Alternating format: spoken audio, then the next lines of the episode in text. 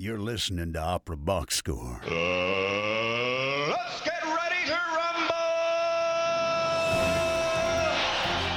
Wherever you are, however you're listening. It's America's talk radio show about opera. It's Opera Box Score. I'm George Cedarquist, joined this week by Weston Williams and Ashley Hardgrave. All right, in this episode, so imagine the best sports contest ever. Mm. Now imagine that game turned into an opera. In our Ooh. Sportzando segment, we reveal what we're imagining. Plus, in the two minute drill, it's ladies' night at the BBC proms. Make sure you subscribe to the podcast, Stitcher, and Spotify. You're going to click follow Apple Podcasts, hit the plus sign, and of course, send us a voice memo or email us your hot takes. OperaBoxScore at gmail.com. You'll get the OBS beer coaster and the OBS lapel pin just for sharing your own hot take. One of the beauties of the OBS over the years is all the permutations and combinations of the panel that can be on the show. And not that this is a first, a, a- a George Weston Ashley isn't a first, but it's a very special It's occasion. like it's a curated. Uh, It is, George. You know, it, it, and the, the best part about it is that because Oliver's not on the panel, we can really just go wild with this one. We can do whatever we want. We can just like, we can say, we can pronounce French incorrectly all we want. We can say slightly factually inaccurate things, and we don't have to name more than five Handel operas. That's on me. Ashley, what is going on with the NY Jets? I ju- I mean, I I had a whole bit about the USFL because I watched a USFL game and my cat was riveted by it, and I was going to tell you all about that. And then the freaking New York Jets had to go and get Aaron Rodgers today from the freaking Green Bay Packers. We were so close to being rid of Karen Rodgers, but now we're going to see at least one more season of him with the Jets. And all I say is, damn it, New York Jets, damn it. Did, didn't Brett Favre go down this exact same path?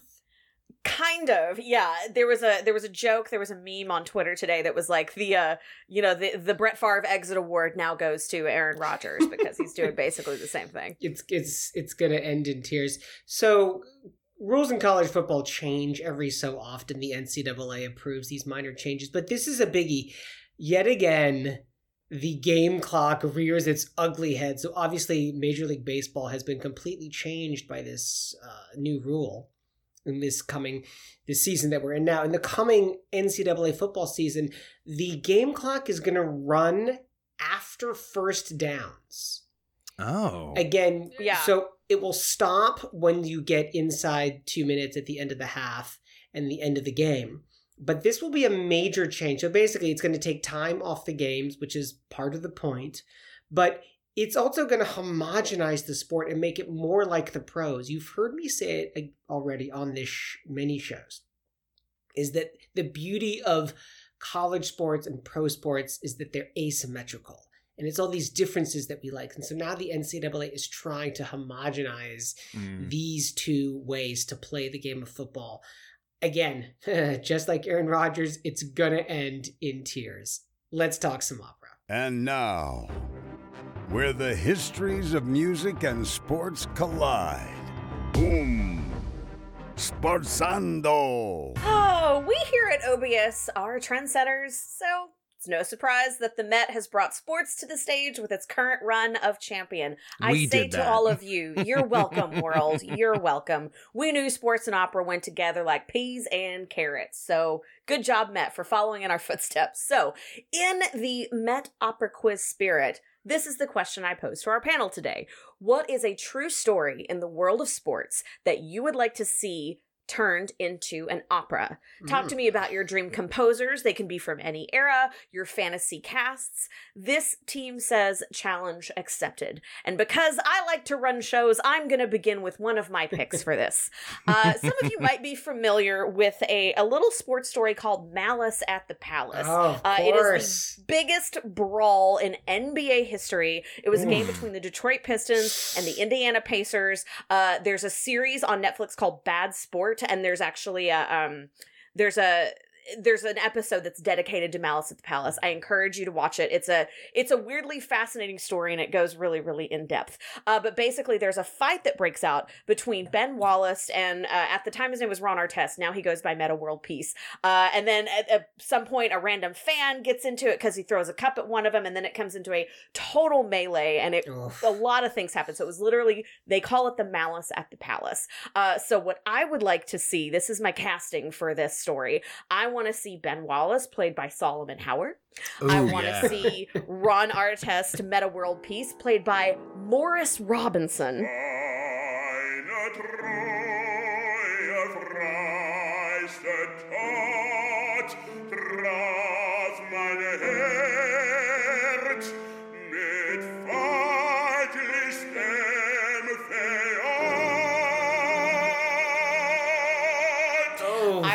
See Mm. famed Indiana Pacers player Reggie Miller played by Ryan Speedo Green.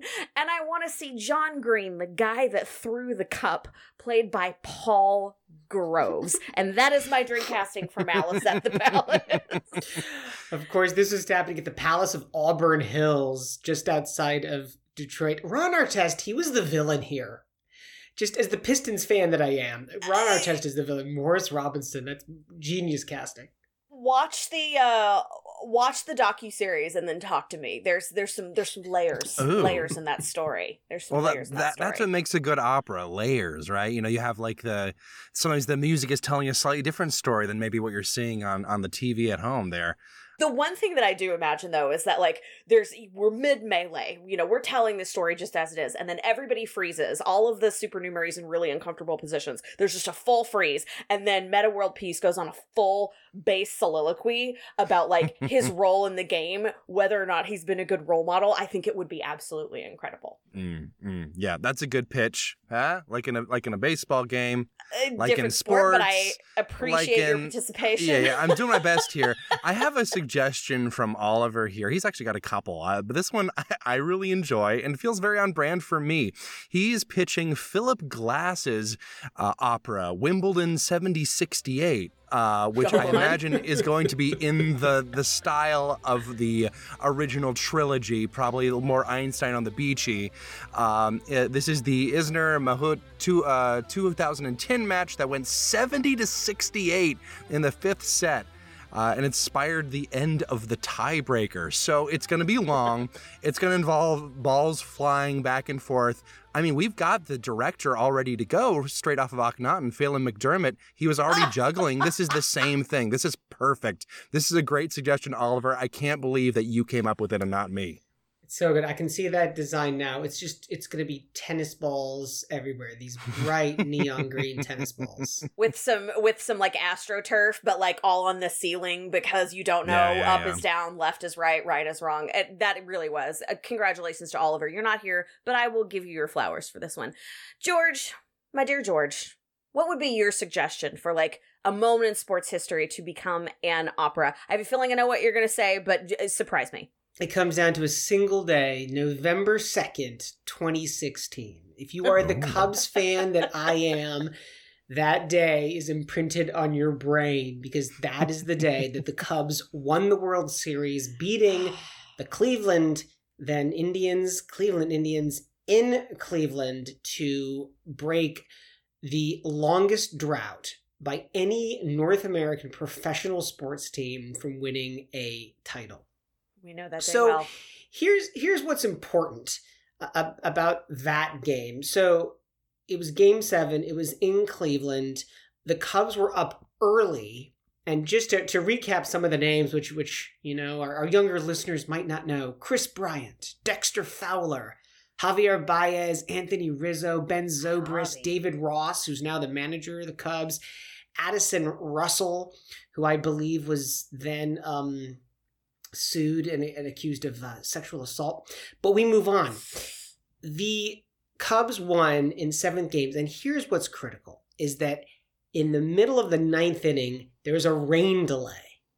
There's a Mm. 17 minute rain delay. I had And about that. that is where game seven was won. In fact, Cubs president Theo Epstein famously said, right then, I thought, we are winning this game. Anthony Rizzo would say the rain delay was, quote, the most important thing to happen to the Chicago Cubs in the past 100 years. So are And you so- thinking like are you thinking like a sort of like a ballet storm sequence in, for the rain delay? I am certainly not. So here's how this opera is going to work. First of all, this is going to be like the Ted Lasso telling of a sports story where we don't actually see Oh. the sport played all that Oh, Oh, often. intriguing. So we start in the locker room in the middle of the rain delay. And each of the nine players on the baseball team gets their own aria to sing about a key play that has already happened in the game and led them up to this moment. Then we turn to Joe Maddon, the Cubs manager who would go on to uh, manage the Angels and I think is retired now. Joe Yeah. Maddon has what we call the locker room aria and basically brings the Cubs together. And maybe we end the opera there, or maybe we just see we maybe we just see the rain start to stop, and we just see the Cubs exit the Ah. locker room, and we know Ah. we don't need to we Oh. don't need to see them. We, we know what's going to happen. Now, here's the other thing that's really important to me is that I think that the casting of this opera would cut across gender and fach and ethnicity. Of course. like this. So I don't think we need to have an all male cast. I don't think we need to have ethnicities of all those same players. To the contrary, this is a show where I'd love to see someone like Lucia Lucas in one of these critical roles, like a uh, an Anthony Rizzo, for example.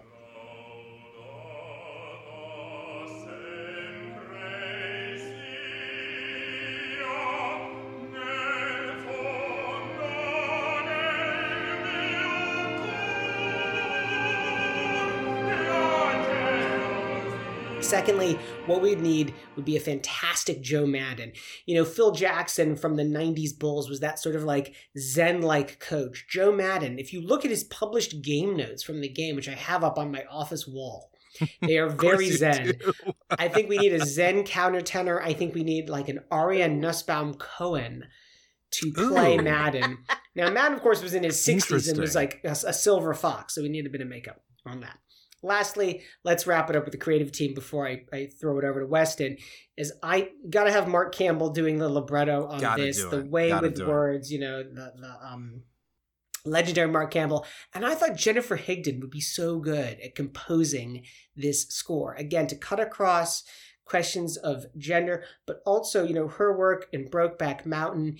It's so human. And I think that's what we want to try and get to the heart at in this opera, which is simply called Rain Delay. Oh, I, it's beautiful, and and may I say, such a director's concept for an opera short. Such, such. So, Weston, my friend, we've covered some basketball, we've covered some tennis, we've covered some baseball. What are you choosing for our Uh, conversation I mean, today? uh, mm, I, I think I could sum it up in two words. Um, mm, they're coming to me. They're on the tip of my tongue. Go ahead. Maybe, uh, maybe, maybe a little, a little, a little roll. Perhaps a tide. so annoying every That's time. right. It cannot stand. It just makes me so angry. oh my god. So when I was growing up, um, obviously I am from uh, Alabama.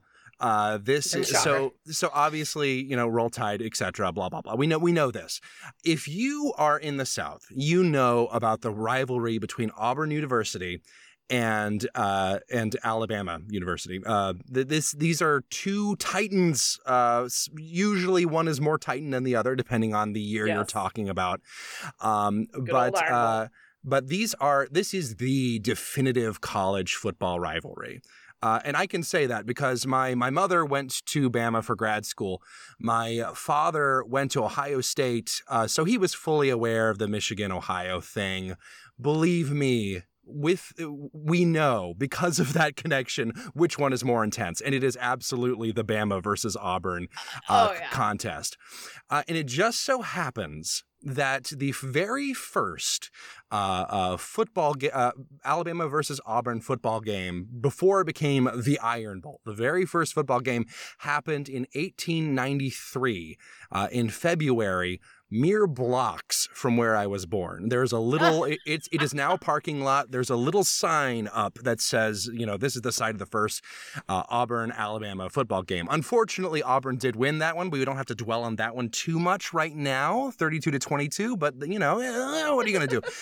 um, but because of this, I happen to know just a little bit about the history of that first game. And I dug up the original newspaper article from the Daily wow. News in Birmingham. Uh, uh, which uh, became the Birmingham News later, which I think it might now be defunct. I'm not sure. Um, uh, from uh, from February 1893. And the way everything is described in this old, late 19th century, old timey uh, sports language really just screams Britten comedy to me. Benjamin Britten comedy. uh, it is delightful. You, the, every single like player who was notable has like a little blurb um, talking about about So them and like how they contributed. Driven opera. I get it, yeah. Exactly. It, it's how it's how they it's how they you know contributed to the form of football. Two words because this was 1892. um, and to give you a sense, like nowadays, you know, the Iron Bowl is is huge. These are basically pro pro players at this point. They have tons of money. This is just like slapdash. There was a 16 year old kid playing. There was a professor playing. It was just a bunch of guys getting together, playing football, and having a good time. And I think that there's really something inherent to like the uh, the fact that this would become such a big, huge rivalry. But in when it started, it was so bumbling and fun that just Benjamin Britten would be absolutely perfect. I wish he wasn't dead and also from the South. Um, I'm just going to read you a couple of Quote of character the des- episode. Quote of the episode. I wish he wasn't dead, and also from the south. Continue. Uh, this is um, this is a, uh, a a quote to describe a couple of the Auburn players. Uh, Daniels, the captain, was simply a phenomenon. He played everywhere. He is a brilliant runner, tackler, and is very tricky. Uh, which I, is just a great way to describe a football player. Uh, they also had the professor on Auburn's team, which is probably how they won. McKissick, a professor, a big, powerful, good natured fellow who, by his weight and hustling interfere- interference, greatly aided his team. From Bama, we have people like Ferguson, who caught the crowd by, uh, by his hard playing. When he tackled Daniels and threw him, every woman, old and young, on the grounds who wore white and red wanted to kiss him. Uh, he was. That is a baritone role if ever I heard one. Yeah. Uh, that is not not not baritone. Excuse me, bear hunk. What am I saying? We need uh we need a bear hunk here. We can get like a maybe a Nathan Gunn or something in there. I think he'd be great. Uh, I think you could even get away with a Gerald Finley, a la the uh, that great. Uh, uh, uh, Albert Herring recording, uh, of the studio recording with him. Uh, we also have another character, Pratt, who held the center well for a boy who was only 16 years old. Jeez. I think like just like a little like boy soprano just sitting there like you know having a good time. Again a very Britten thing to do. And bear in mind this is all going to be like great with like a Britten chorus all male you know with with maybe a couple of uh, side uh, women characters. We also have Cope a strong man who does magnificent work and his strength is Samson like we can throw in a little Samson and Delilah quote in there. I love that. Savage who weighs only 156 pounds is one of the strongest men on the team and he is the pet of the university. Everybody in Tuscaloosa loves Savage, which is a great one too. I think we can get like a little reedy tenor to play him and just like do like feats of strength. We could get like a what is Ian Bostridge doing nowadays? He's like the most sickly looking little tenor. I think that'd be so funny. Uh, we also have Grayzo, who is the greyhound of the 11, and his tack- tackling is of the highest order. He is a Birmingham boy, and yesterday, when he made a 30 yards gain and went down under the crowd and his arm was torn, everyone on the grounds admired his pluck and sympathized with him in his hurt. Which is, uh, I mean, like, there's the drama. Like, there's so many, like, little bits you could, like, add to the story to, like, create this, like, humorous, like, little, little, little character dramas happening. The, there, there's, it's very human in the way it goes. There's even a little ceremony where Miss Delma Wilson presents the cup to the winners, and I really get like big um uh uh what's her name in an Albert Herring lady lady Lady um, Billows. Lady Billows, yes, thank you. Yes. Uh, giving her her speech. Uh, she says, Gallant and victorious captain, in the name of the city of Birmingham, I present you this cup. Drink from it and remember the victory that you have won this day. May you and your team live to see many more victories. Amazing. Implying they might die? I love that. um, and, and the article that I have here ends with this, uh, this sentence, which I think we can include verbatim as the ending of the opera. A series of cheers rent the air, and then the sun went down, blotting out the day on which the greatest football game was ever played in Alabama. Which is Wow. just, I mean, they don't write newspaper articles like this No. anymore. This feels like a libretto that is just screaming out for a talented, uh, comedic opera composer to put it together with a great librettist and just make make like just an absolutely killer classic opera. Well, it's all very positive, Yes. Weston, which is not exactly what Oliver's serious idea. Oh, interesting. Oliver's serious idea was a Janacek style opera about Monica Seles, the tennis champ of the early Oh. 90s. You might recall a deranged German fan of, of Steffi Graf, of all people, basically derailed the career of what would have been one of the greatest careers in the sport when this fan stabbed Seles in the shoulder Oh my god! on god. Court oh Yep. in the God. Hamburg Open in 1993. I remember this. I yeah, I do too. I watched it on television. Crazy. Oliver That's says wild. the opera would be, of course, in German and English and Slovenian, and would include Seles's triumphant post-trauma win at the '96 Australian Open. He goes on to say Monica Seles would be sung by friend of the show Isabel Leonard, Good and. Steffi Graf sung by Kate Lindsey. Oh, great choice. Those I would are watch the heck out of that.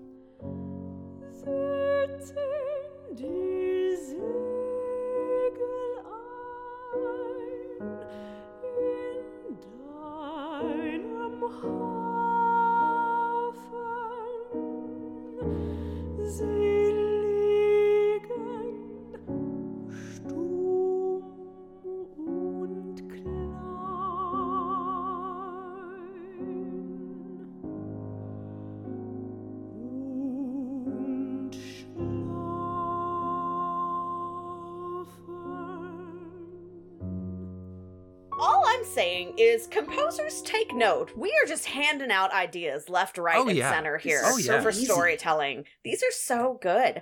Um, and because more is more, and because I had one more what I think is excellent idea, I'm gonna close us out with my other favorite idea for an opera, which would be the Olympic skating scandal at the 2002 Winter Olympics. Now, for those of you who might not remember, that was the first year that they incorporated the new scoring system for pairs skating on the 6.0 scale, and the judging between the artistic and the technical was a little bit different, and there was a little bit of a dust up, and two pairs ended up walking away with gold medals after a lot, a lot, a lot of ruckus. Hmm. Basically, I am biased, but here's what I'll tell you. The Canadians skated brilliantly. They skated on their home turf. They should have won the gold medal outright because of the way the scoring was and because the French love chaos and the French judge ensued chaos. Uh, she scored in such a way that allowed the Russian pair, who absolutely made a blunder, to walk away initially with the gold medal. Cue dust up, cue That's ruckus. right. Uh, and then eventually the IOC came together and said, well, you know what, we're just going to give it to both of them. And then the French judge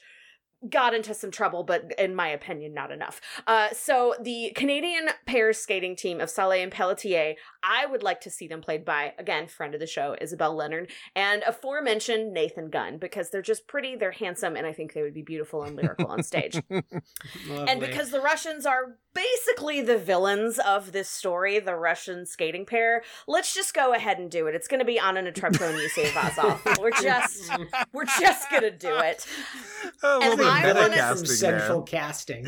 And I want to see this story told from the perspective of the French judge who started all of the chaos to begin with. And I want that in the style of Ravel, and I want that French judge played by Natalie Dessay. Yes. Lovely. She will smoke on If- stage. Yes. I love it.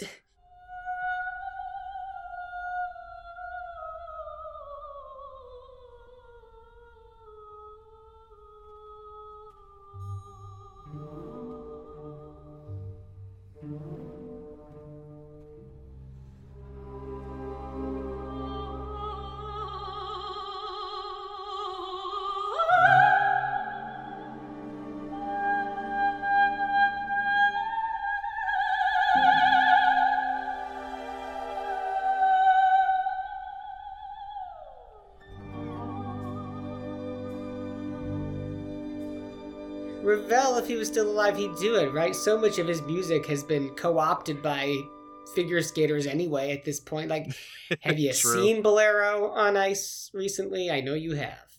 Uh, yes, you absolutely have. But at any point, uh, guys, this has been a really fun segment. I think we need to make this, you know, well, first of all, this is definitely a Sportzando, but I think we need to bring this back periodically because honestly, we're brilliant. Composers, take note. You just got six or seven ideas for for your new opera project here. You're welcome. Hmm. Just invite us to the premiere. Call me and John if you're Adams. listening, you can, of course, send us a voice memo with your own ideas, your own opera sports combo. You can email us your hot takes to operaboxscore@gmail.com.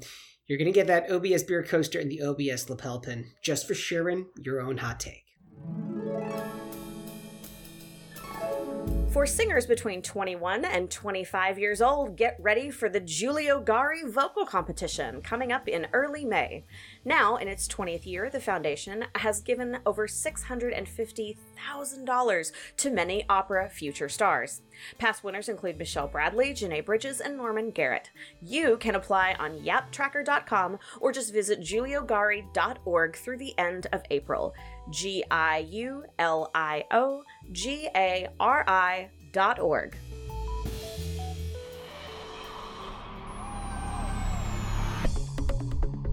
This just in. The two minute drill. All right, listen up. Here's everything you need to know about what happened in Operaland this week. The Bolshoi has dropped a ballet about famed dancer Rudolf Nureyev following an expansion of the Russian government's ban on LGBT propaganda, their words not mine, from last November. Nureyev's relationships with men, depicted by choreographer Kirill Serebrennikov, are considered illegal, quote, demonstrations of homosexual behavior. Serebrennikov has also spoken out against the war in Ukraine. Ladies' Night! For the first time in its history, the BBC prom season will be open and closed by female conductors as the festival moves towards gender equality. The opening and closing nights will be led by Dalia Stasevska and Marin Alsop, respectively, two of ten women conducting concerts this year, three of them making their proms debut. We're moving in the right direction towards equitable representation, said the proms director David Pickard, but it's a slow process. The Santa Fe Opera has installed over 400 solar panels, which will offset half of the opera's daytime energy use. General Director Robert K. Meya said, quote, with over 320 days of sunshine a year, Santa Fe is the ideal place to harness the power of the sun. Transitioning to solar power aids the long term financial health of the organization and helps to preserve both the art form and our beautiful setting for generations to come. The Metropolitan Opera Eric and Dominique Laffont winners have been announced, and they are all American. We have tenor Anthony Leon, mezzos Natalie Lewis and Sarah Saturnino, sopranos Teresa Perrotta and Meredith Wohlgemuth, and bass baritone Christian Simmons. Each will receive a $20,000 prize. Other finalists who will receive $10,000 each are Cuban baritone Eliomar Coelho, Chinese tenor Yun Tong Han, and American Sahel Salam tenor, and David Wolf, baritone. The Met has also named bass baritone Ryan Speedo Green the winner of the 2023 Beverly Sills Artist Award for the second time. The $50,000 award, which was established in 2006, recognizes singers with rising Met careers, said Green. Ms. Sills' infectious vitality and legacy of arts advocacy continues to radiate through the hallowed halls of the Met and beyond, and I look forward to standing in the glow of that heritage. Lisette Oropesa has won the Franco Abbiati Award in the category of Best Female Singer, according to her Facebook page. She did not mention who, if anyone, was the best male singer, and we can't find the list of winners anywhere on the interwebs as of our show taping, so thanks, Lisette, but congratulations anyway. LA Opera has announced the 2023 recipients of the $50,000 Ava and Mark Stern Artist Award, which will be split between Colombian conductor Lina Gonzalez Granados and bass baritone Nicholas Brownlee. Nina Stemme has been appointed honorary member of the Vienna State Opera. She has done 16 major roles such as Brunhilde, Isolde, Minnie, Tosca, Electra, Färberin, and Leonore in over 140 performances at the State Opera since her first performance with the house in 2003. In trade news, Detroit Opera president and CEO Wayne S. Brown is stepping down from his position after nine years. Quote, It's time, said Brown, this marks my 50th year in the business. I'm pleased to observe that the forward thinking, inclusive, risk taking approach of Detroit Opera is becoming a model for other opera companies in the U.S. The company is actively searching for Brown's replacement. New York's on site opera announced Piper Gunnarsson as its next general director and CEO. Gunnarsson is being promoted from within, as she was actually the first full time hire made by the company way back in 2012. Said Gunnarsson, quote, It has been such a privilege to lead on site administrative growth for the past six years. We are in an excellent position to continue innovating the art form with our site specific opera productions and to explore new programming possibilities. On the disabled list, due to a family emergency, Lucile Richardot will be unable to perform in Boston Early Music Festival's production of Desmarest Circe. Taking her place will be three time Grammy nominee Karina Govan. Exit stage right, Russian American bass and teacher Nikita Storojev, who has died at the age of 73. Storojev had served as principal soloist for the Bolshoi Theater and the Moscow Philharmonic Society with a repertoire of more than 50 roles. He performed in major houses all over the world, eventually joining the faculty at the University of Texas. Andreas K.W. Meyer, music critic, dramaturg, and former opera director at Theater Bonn, has died. He served as dramaturg at Kiel Opera from 93 to 2003 and as chief, drama- chief dramaturg at Deutsche Oper Berlin from 2004 to 2012. Meyer specialized in the revival of early 20th century works and won a 2008 Critics Survey by Opernwelt magazine for his rediscovery of a Walter Braunfels opera. And on this day, April 24th, it is a first performance palooza. You ready, kids? Buckle up. In 1819, it was the first performance of Rossini's Eduardo, which was later known as Eduardo e Cristina in Venice. 1847 brought us the first performance of Offenbach's L'Alcove in Paris. 1854 was the birth of Austrian baritone tenor Adolf Wallnofer in Vienna. In 1860, it was the first performance of Hernando's El Tambor, a zarzuela, over in Madrid. 1869 brought us the first performance of Delibes La Cour du Roi Pétaud in Paris. 1886, it was the birth of American coloratura soprano Mabel Garrison. I love that name, Mabel. I'm glad it's making a comeback. 1909, it's the birth of Swedish soprano Hjördis Schymberg. 1918 brought us the birth of Swedish soprano Astrid Varnay. And in 1934, uh, Laurens Hammond patented a little thing called an electric organ and slapped his name on it. 1944, it was the birth of Irish soprano Norma Burrowes. Happy birthday in 1964 to American composer Augusta Read Thomas. And we had a slew of first performances. Here we go. In 1976, it was the first performance of Argento's The Voyage of Edgar Allan Poe. 1981, it was the first performance of Carlisle Floyd's Willie Stark. 1985, another Argento, Casanova's Homecoming. And in 1997, it was the first performance of Stephen Paulus's opera, The Three Hermits. Phew, and that is your two minute drill.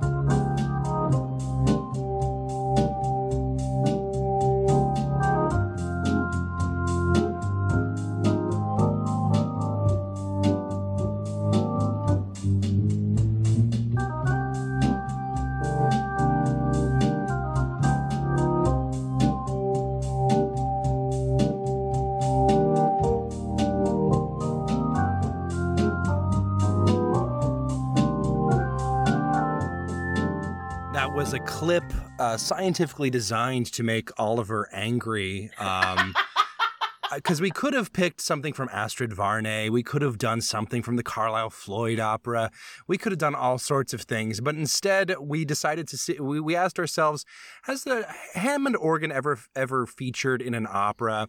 We did a quick little Google, couldn't find the answer, but we did find this guy named Mike Reed playing this particularly groovy cover of George Gershwin's Summertime from the opera Porgy and Bess on his Hammond organ, which is why we chose it.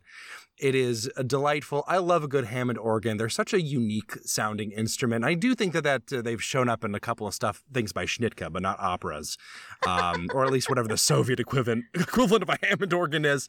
Um, yeah, I love it. It's uh, it's a ten out of ten instrument. Hammonds are a good time. They're um you know that you're right they do have such a distinct sound and i um my stepfather uh, is an instrument salesman and has a, a, few hammonds and also has something called a leslie which is an attachment a spinning attachment that goes Oh, with yeah. the hammond and man Mm. there's nothing like a hammond that's got a wah, wah, leslie on it that wah, is wah, a wah, wah. that is a saturday night man it is If good only it times had been called a Mabel, it would be like perfect for you. yeah get my buddy mabel get the leslie on rock and roll You know, the Santa Fe Opera is one of America's most important opera houses. It's it's the premier summer opera d- destination, certainly. And of course, with over 320 days of sunshine, or I guess that's like 45 days of cloud, it seems uh-huh. only right that it's going to invest in solar panels.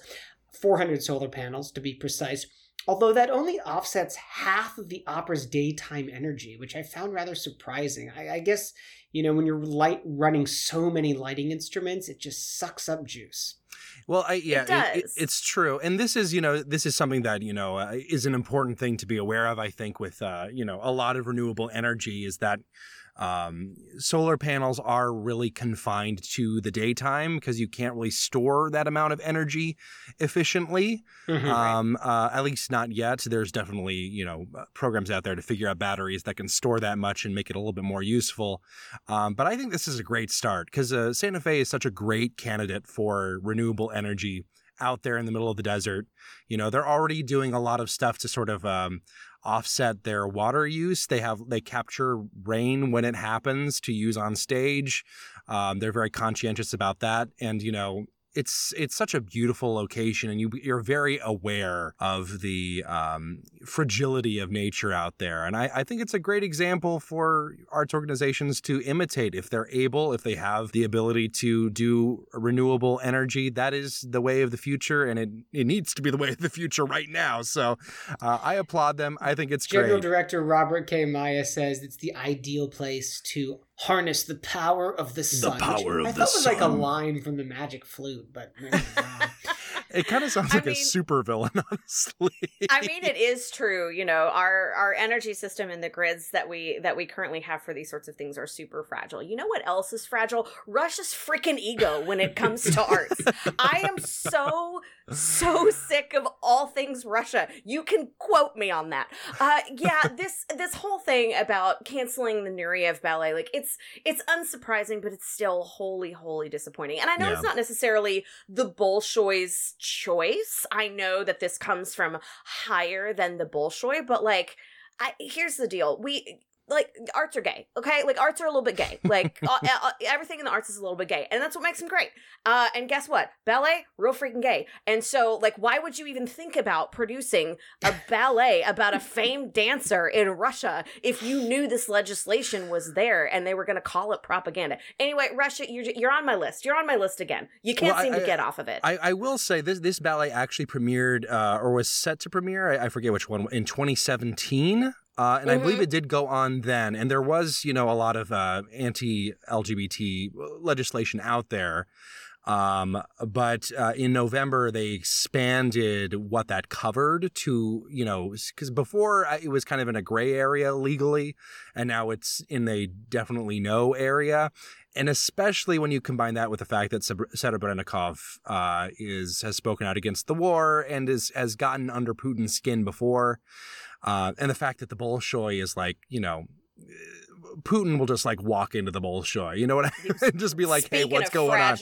Yeah, Yeah. it's uh so like you know they're under a lot of pressure to uh to get rid of this, but like you know it is you know erasing history. It is honestly this is a great concept for a ballet. I mean, I, I am I am much more of an opera person than a ballet person. I'm trying to become a ballet person, um, but this is like the best hook for a new ballet that I've heard in years, and, uh, and you uh, know. well, choreographer Kirill Serebrennikov, of course, the director choreographer who was under house arrest Yes, yes, yes. some years ago in Russia as well.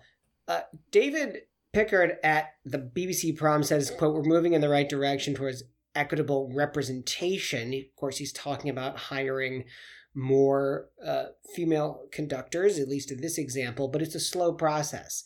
I, I don't know why it has to be that slow. right? So we have Just women go for it. conducting the opening and closing nights. Two of ten women conducting concerts. Three with proms debuts. But it's like, what are you saying by it's too slow? It's like you can't find good artists who are women.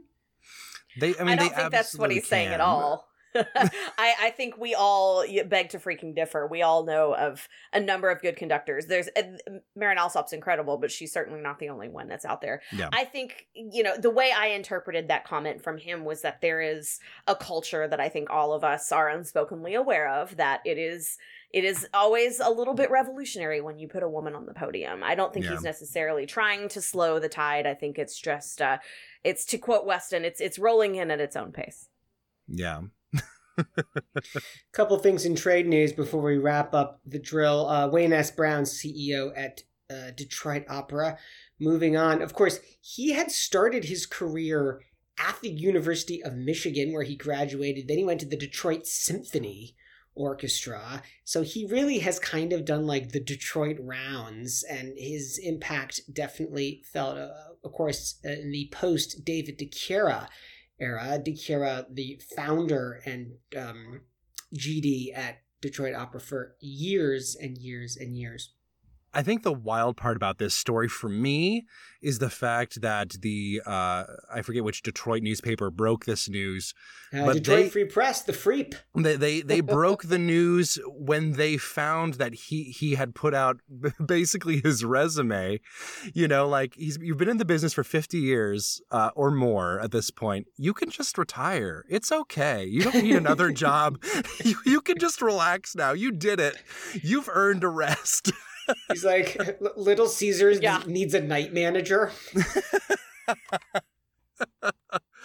oh goodness i mean uh, I I feel like when you're running an opera company like that for that long and have been in arts administration for that long you just have like a certain something in you that just like i need to be working like all the time you know but uh, I, I hope he retires at some point and rests, rests on his laurels because i think he probably deserves it at this point Well, Piper Gunnarson, no rest for her. Certainly, she was the first full time hire at on-site opera in New York City back in 2012, and now she'll be the next general director. Of course, Eric Einhorn had been general director and artistic director. He's retiring from all of that. So Piper's over to GD. A new artistic director will be coming in. Typically, at big houses, I am very much against hiring from within and the nepotism that breeds that and the lack of uh, programming that I think is a result of that. These sorts of companies at this level, and I don't mean artistic level, but financial level, this Yeah, is yeah, where yeah. that sort of institutional knowledge actually pays off. yeah absolutely. And so I think this is actually a really smart move where you want to have that continuity. Agreed. I, I completely agree, and we should get her on the show because Eric Einhorn is a friend of the show. Uh, but now we got to get uh, we got to collect them all. You know, collect all of the, uh, the We general directors. We have a punch card. We get a free one after that. Let's wrap this show up. Good call. Bad call. On Opera Box Score. Good call, bad call. We're going to wrap it up for the week, starting with Weston Williams. I have been listening to uh, an album that just came out. Uh, I- I've said before, I'm not a huge, you know, singers album guy. I'm, I I have my favorites, of course. I, I tend to be much more of a listening to the opera in its full context kind of person, with a few exceptions for specific groups I really enjoy. But this is this is a, an album that just came out from Michael Spyres uh, called Contratenor uh, with Il Pomo d'Oro, which is a, also a, a great group um, on the Erato label. And this is a great recording. It is so much fun. And Spyres is just showing off his incredible range with this sort of uh, uh, 18th century repertoire. Lots of fast coloratura runs, jumping all over the place. Like, man, I wish I had this guy's range. Uh, but I've re- really, really been enjoying it. And it's not the kind of uh, album I would ordinarily, you know, um, pick up. But this is this is one that I I really have to recommend because it uh, it is one of those few singer albums that I'm really, really into. Ashley Hardgrave. I am a bit of a news junkie. Uh, so listen, it's going to be old news by the time this comes out, but right now we are living in a moment where this is the first day that this has happened. Today was absolutely bonkers in the news world. Uh, on the heels of the Dominion outcome settlement, it turns out that the great replacement theory that Fox News is always squawking about apparently only applies to their cash cow anchors, because today is the day that Tucker Carlson got fired from Fox News. And on the heels of that, Don Lemon was somehow unceremoniously also fired from CNN. On top of that, one of the head execs over at NBC News is out for an inappropriate relationship with a subordinate. It is a crazy time to be in news. My brain is spinning. I have not had time to even celebrate the downfall of Schmucker Schmarlson, but man, just let today be the day that we knew that there was a day that he would lose his job. That's it for this week's edition of America's Talk radio show about opera. Make sure you subscribe to the show wherever you get your podcasts. Send us a voice memo or email us your hot takes, operaboxscore at gmail.com, and find links to stuff we've talked about at our website, operaboxscore.com Com. And hey, that's also where you can put your money where our mouths are. Give back to the OBS on our donut page or donut page, donate page. Give us a wish we had a donut, at our donut donate page. page. It's just That like sounds Reese in Woodridge, Illinois, who Reese. donated earlier this month. Reese, Reese. Your announcer is Norm Waddell. Your creative consultant is Oliver Camacho, and your audio editor is Weston Williams.